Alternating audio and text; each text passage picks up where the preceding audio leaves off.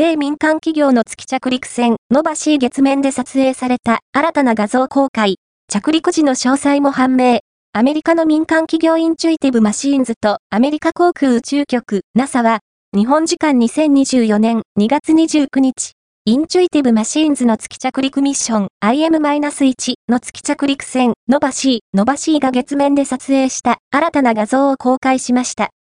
同日に開催されたテレカンファレンスでは、着陸時のより詳しい状況が語られています。最終更新、2024年2月29日12時台 IM-1 はインチュイティブマシーンズ初の月着陸ミッションで、着陸船の Nova-C には、アメリカ航空宇宙局 NASA の商業月輸送サービス CLPS の下で選定された6つのペイロードと民間の6つのペイロード、合計12のペイロードが搭載されています。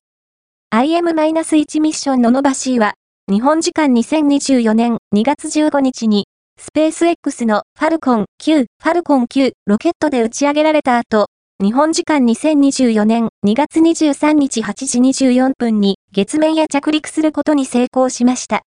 アメリカとしては、1972年12月に実施されたアポロ17号以来約51年2ヶ月ぶり、民間としては、世界初の月面着陸、難着陸です。